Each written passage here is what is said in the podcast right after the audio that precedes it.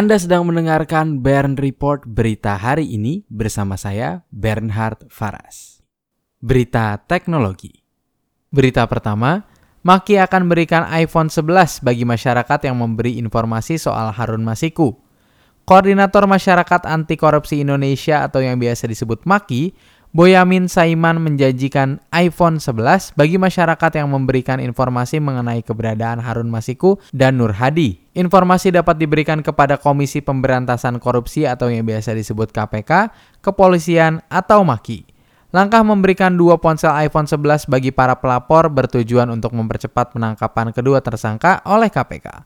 Berita kedua, Google kembali hapus aplikasi Totok dari Play Store. Sebelumnya Google juga pernah menghapus aplikasi Totok dari toko aplikasi mereka, tepatnya pada akhir Desember 2019 lalu. Apple juga menghapus aplikasi tersebut pada tahun yang sama. Seperti dilaporkan, Totok merupakan aplikasi pesan singkat yang berasal dari Uni Emirat Arab.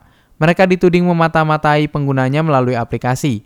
Namun, hal tersebut dibantah oleh pengembang Totok pada bulan Desember 2019 lalu. Berita ketiga, penumpang kapal pesiar yang dikarantina mendapatkan iPhone gratis. Pemerintah Jepang memberikan iPhone secara gratis kepada para penumpang kapal pesiar mewah Diamond Princess.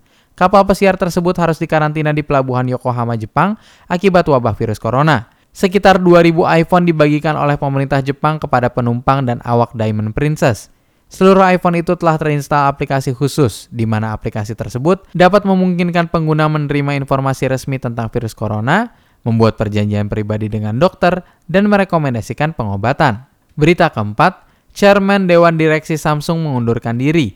Lee Sang-hun, Chairman di Dewan Direksi Samsung Electronic mengundurkan diri dari jabatannya di Samsung setelah diputus bersalah dalam pengadilan di Korea Selatan. Lee dijatuhi hukuman penjara 8 bulan sejak Desember 2019 lalu, setelah dianggap bersalah karena melanggar Undang-Undang Ketenaga Kerjaan. Lee Sang-hun diketahui melarang aktivitas serikat pekerja di perusahaannya. Berita kelima, memperkirakan biaya langganan Netflix berdasarkan Omnibus Law. Berdasarkan draft Omnibus Law perpajakan, produk dari penyelenggara perdagangan melalui sistem elektronik seperti Netflix, Spotify, dan Jux akan dikenakan pajak pertambahan nilai atau yang biasa disebut PPN sebesar 10%. Sebagai contoh, Paket layangan streaming basic di Netflix akan naik menjadi Rp152.000 dari sebelumnya hanya seharga Rp139.000. Kenaikan ini berlaku bila perusahaan terkait menambahkan tarif PPN pada harga yang berlaku di setiap layanan mereka. Berita ke-6, Boscha bantah asteroid berpotensi tabrak bumi. Observatorium Boscha milik Institut Teknologi Bandung membantah fenomena asteroid pada 15 Februari yang bisa menabrak bumi. Dalam akun Instagram mereka dijelaskan bahwa asteroid 163373 atau 2002 PZ39 akan berjarak 5,8 juta kilometer dari bumi. Menurut mereka, berdasarkan trayektorinya, tidak ada kemungkinan asteroid ini akan menghantam bumi. Untuk teks dan sumber berita selengkapnya dapat Anda lihat di website www.bernhardfaras.com.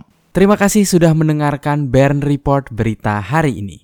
Jangan lupa untuk membagikan kanal ini kepada kerabat Anda, tekan tombol like dan subscribe untuk mendapatkan kabar terkini setiap pagi dari hari Senin hingga hari Jumat pada pukul 6.30 waktu Indonesia Barat. Saya Bernhard Faras pamit undur diri, semangat selalu dalam menjalani hari ini.